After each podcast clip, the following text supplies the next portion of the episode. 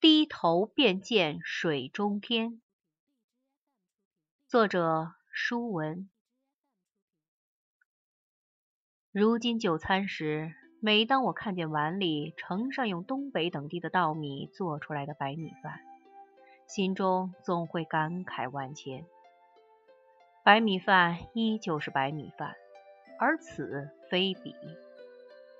它不再是米粒圆润、光润透明，蒸出来的饭光滑洁白、软硬适度。略带粘性，吃起来细腻清香，口感特别好的京西道做出的米饭。京西稻米香，吹味天之响，几乎快成了生命中的记忆。在北京，种植水稻的历史十分悠久，甚至可以追溯到幽州时期。而真正形成驰名中外的京西道，还是在清代。早年康熙皇帝南巡时，便把南方的水稻带到京城来种植，但因北方地寒，未能结实。后来康熙皇帝亲自培植出玉稻，并借鉴南方稻田，以山泉灌植，泉水寒凉，用此。则禾苗茂盛，易得早熟的做法，在玉泉山试种，用玉泉山泉水浇灌，果然成功。这就是京西道种植的开始。据说解放前的京西道主要分布在海淀山前地区，沿玉泉山水系周边种植，如六郎庄。八沟等地，山后温泉种植仅九十亩。解放后，随着水利设施建设的推进，海淀区水稻发展迅速。一九六三年，水稻由山前扩大到山后，到一九七零年，全区发展到七点二万亩，亩产三百九十八点五公斤。后来又发展到近十万亩。亩产四百九十公斤。记得那时，家家户户的餐桌少不了香喷喷的白米饭，即便就咸菜吃，也能吃两碗。近些年来，京西道随着城市建设的发展，几乎销声匿迹，寻常百姓再也吃不到那么好吃的白米饭了。谁也没有想到。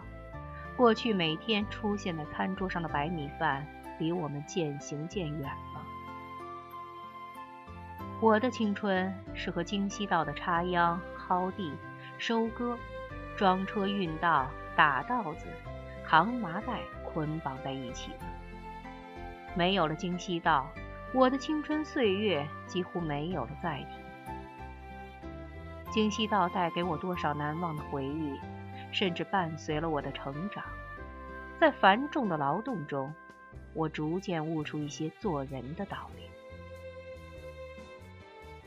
说起京西道，就像打开了我青春岁月的一道闸门。说起京西道，我的心会是酸的；说起京西道，我的心会是甜的；说起京西道，我的心乃五味杂陈。如此娓娓道来，您说，心系京西道的情感又怎能随着时间的流逝而被淹没呢？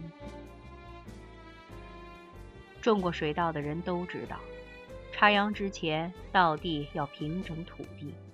怎样平整土地呢？先用牛等牲口犁地，犁地后，人便用铁锹铲下高处地方的土，扔到低洼处找平。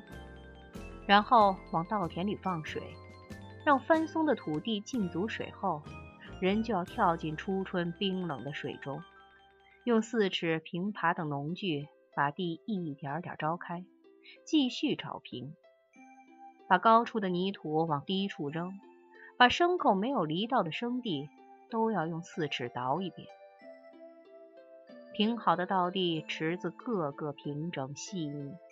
上面浮着一层细细的泥土，如面粉似的，就像是一个一个等待秧苗入侵的温床。记得四十多年前一个初春的清晨，乍暖还寒，刚刚走出校门没几天的我，兴高采烈地扛着四尺，与伙伴们一起来到了白家团村三队稻田。这时看见队里的男劳力纷纷脱掉鞋袜，光着脚走在了稻田埂上，不免有些诧异。我望望伙伴们，他们也在望着我，同样的不知所措。原来老弱病残的人都在大田组，稻田组的劳力过去都是清一色的男青年，今天破天荒的来了我们七八个女中学毕业生。不过也有例外，即四五十岁的妇女队长张淑清。我对她扑面而来的印象是开朗坦荡，眉眼间流露着仁慈和孩童般的纯真。有点像电影中的李双双似的。他冲我们嚷了一句：“愣着干什么？脱鞋啊！”我们连忙弯下腰，脱下了鞋袜，光着脚丫走在田埂上，凉飕飕的，心里挺不是滋味。刚才路上的兴奋早已没了踪影。我拿着四尺，小心翼翼地走到田埂上，生怕掉进结了一层薄冰的稻地池子里。一股寒风吹来，不由得浑身打了个寒噤。那些走在我们前面的男劳力个个精神抖擞，大步流星地穿行在星罗棋布的稻田埂上，一展雄风，与我们缩脖端肩的样子形成了强烈的对比。当我们站在需要平整的稻地前面，看到了一层薄冰结满了整个稻田池子。恐惧的心情已经充斥了我们的心间，心想：光脚下去不冻死才怪，即使不冻死，也得冻出关节炎、妇科病来。我与伙伴们面面相觑，我们杵着四尺，呆立在稻田埂上，任凭风儿将我们的头发吹散，就像是被人安在那里许久的稻草人一样。我敢说，没有一个人想下去。都想找机会留好。这时，随后赶来的张淑清见状，砰的一声跳进了池子，说了一句：“把魂当不了死，下来啊！”边说边举起四尺干起活来。容不得我们犹豫，容不得我们思考，榜样就在眼前。同样是女人，人家不怕，我们也不能怕。潜藏在我们身上的豪气被激发出来，一个个就像英雄一样，扑腾腾全部跳了进去。事实上，我们这么一跳，就彻底告别了学生时代，开始了脸朝黄土背朝天、广阔天地大有作为的生活。后来我知道了，张淑清是队里一名老共产党员。什么是共产党员？说别人离我都很远，而张淑清就在我的身边。我认定共产党员就是像张淑清这样以身作则、带头吃苦受累的人。几年后，我郑重地向党组织提出入党申请，并在自己的入党申请书上清楚地记载了张淑清跳进冰冷的稻田池子带给我心灵的震撼。平好稻地后，就要开始插秧了。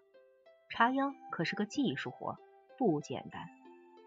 在农村，谁的秧插得又快又好，准得到众人的夸奖，受到大家的尊重。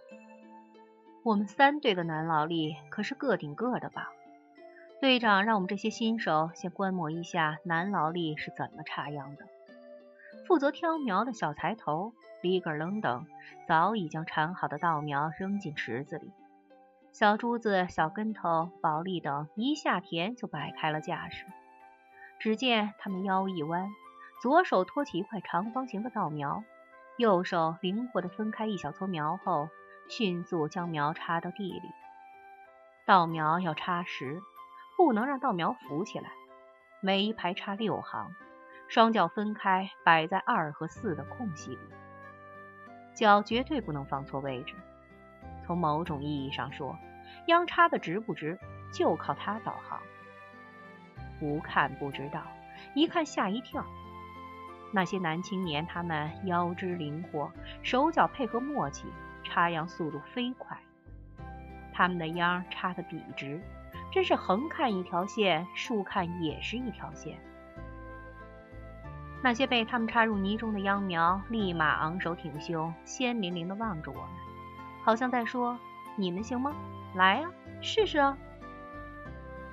看着男劳力充满美感的插秧，同样流淌着青春热血的我们跃跃欲试，纷纷跳进早已为我们准备好的稻地池子。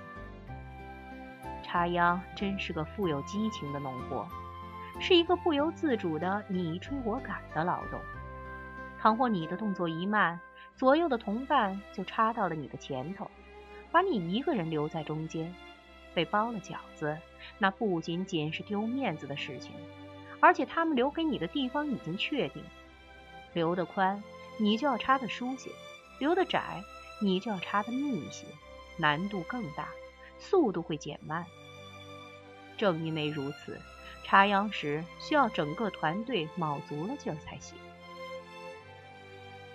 刚开始插秧的前三天，手脚不听使唤，为了赶速度，连腰都不敢直一下。插完一个池子，迈过稻埂就进入下一个池子。开始秧插的歪歪扭扭，后来越插越直，越插越棒。再后来。我们竟敢和早已获得插秧能手的男青年一比高下。我曾赞美过自己的小腰，太灵活，太给劲了，从来不知腰疼。插秧时很少架鹰，架鹰就是把脱苗的左胳膊放至大腿上，使人略显轻松些。插秧人都知道，只要一架鹰，稻秧保证插歪，比写的还准。当我们和男劳力并肩插秧的时候，彼此都感受到了男女搭配干活不累这一俚语暗藏的玄机。男劳力由于我们的存在，活儿更好，话儿更多；我们由于有男劳力的存在，更活泼可爱。当水蛭、土明、马屁悄悄爬上我们的小腿吸血的时候，我们会大惊失色，拼命叫嚷：“马屁！”然后用手去揪，一揪它就使劲往肉里钻，越揪吸得越紧。见到我们慌张的模样，总会有男劳力或大声提醒：“拍它！”或用手直接去拍，马屁随声而落。除了马屁外，还有一种叫江米虫的家伙，白色的，咬人特别疼。我们被它咬疼后，哎呦的叫声。在寂静的田野里不时响起，此起彼伏，就像一首不知名字的歌曲似的。而那些男劳力们总是在交换着眼神，露出滑稽的笑脸。清晨，我们五点三十就上工了，家里人也赶紧起床为我们做饭。七点三十，饭挑子就来了。吃早饭的时候，是我们年轻人坐在一起交流的最好时段。白米饭家家都有，我们的眼睛盯的通常是谁家带的菜最好。如果是肉炒蒜苗、鸡蛋炒韭菜，那么大家都要尝尝鲜。你一口我一口，不分大小，不分男女，更没有后来知识多了滋生的这么不卫生、那么不干净的想法。当时的我们太单纯了，我们所在的环境快乐温暖，更没有什么尔虞我诈。我们席地而坐，吃罢了早饭，就会天南海北胡侃一会儿。记得唐代布袋和尚的插秧歌，就是那时候学会的。手把青秧插满田，低头便见水中天。心底清净方为道，退后原来是向前。那时年纪尚小，不能完全了解诗中的含义，只是觉得低头便见水中天，说的可不是吗？一低下脑袋，不就看见水中天了？最感兴趣的莫过“退后原来是向前”一句。是啊。干别的活都是往前干，干得越快越在前面，而插秧恰恰相反，是退后，插得越快退得越快。当我们闲得无聊的时候，常常大声嚷着“退后原来是向前”，然后互相调皮的看一眼，咯咯的乐起来，好不惬意。随着年龄的增长，知识的增多，对这首插秧歌加深了理解。手把青秧插满田，说的是我们插秧的时候，随着手中秧苗的挥舞，会将稻田很快插满。低头便见水中天，低头插秧会看到倒映在水中的天空。心底清净方为道。当我们身心不再被外界的物质欲望引诱，才能与大道契合。退步原来是向前。我们插秧是边插边退的，正因为我们退后，才能把秧插好。所以插秧时的退步，正是为了前进，退中求进。这首诗告诉我们一个哲理：不光登高能望远。从近处也能看到远处，不能说退步就是落后，某种意义上的退步也可以象征进步。我们不能只看高不看低，求远不求近，我们要低下头来，真正认识自己，认识社会，认识世界。古人说以退为进，是啊，回首自己的前半生。每当遇到难以逾越的困难时，每当需要自己退一步时，自己大多情况下该退就退了。在名利面前让一让，在是是非非面前忍一忍，其结果必然是海阔天空；反之，效果不佳。这首诗看似浅白平易，却富含哲理，宝蕴禅机。且生动活泼，饶有情趣，让我们既体会到了插秧时节农民辛勤劳作的苦与累，也让人感悟到了退后与向前人生哲学中包含的透与彻。尽管年轻时连续多年的插秧劳动给我的晚年生活带来了麻烦，即比较严重的腰腿病困扰。双腿由于长期在冰冷的稻地里平地插秧，得上了关节炎。犯病时，原本走路如飞的我，连爬山上楼都很困难。过去骄傲的腰，再也骄傲不起来了。照片子，腰椎节节骨刺，最后两节还是腰椎间盘突出。如果挺直腰板走路，腰疼的就像针扎一样痛。尽管如此。我仍然一点儿也不恨插秧，反而从内心深处感谢插秧，因为它带给我太多的欢乐，太多的青春回忆。我发自内心的感谢插秧，它让我从一个中学生成长为一个插秧能手，它让我从艰苦的劳动中开始树立自己的人生理想。它让我在低头便见水中天中体会到人生的真谛。说来好笑，在不经意的时候，关于插秧的记忆元素总会夸张地聚集在我的脑海中，好像时间并没有流动。百家团如山水画似的美景，与乡亲们插秧时节的快乐，甚至春风拂面、燕子低喃、阵阵蛙鸣。都会涌来，它融入了我几十年来对亲人、父老乡亲的依恋。他们中的很多人相继离开了这个世界，但温暖的爱不仅渗透在我的灵魂，还在无形中充满了等。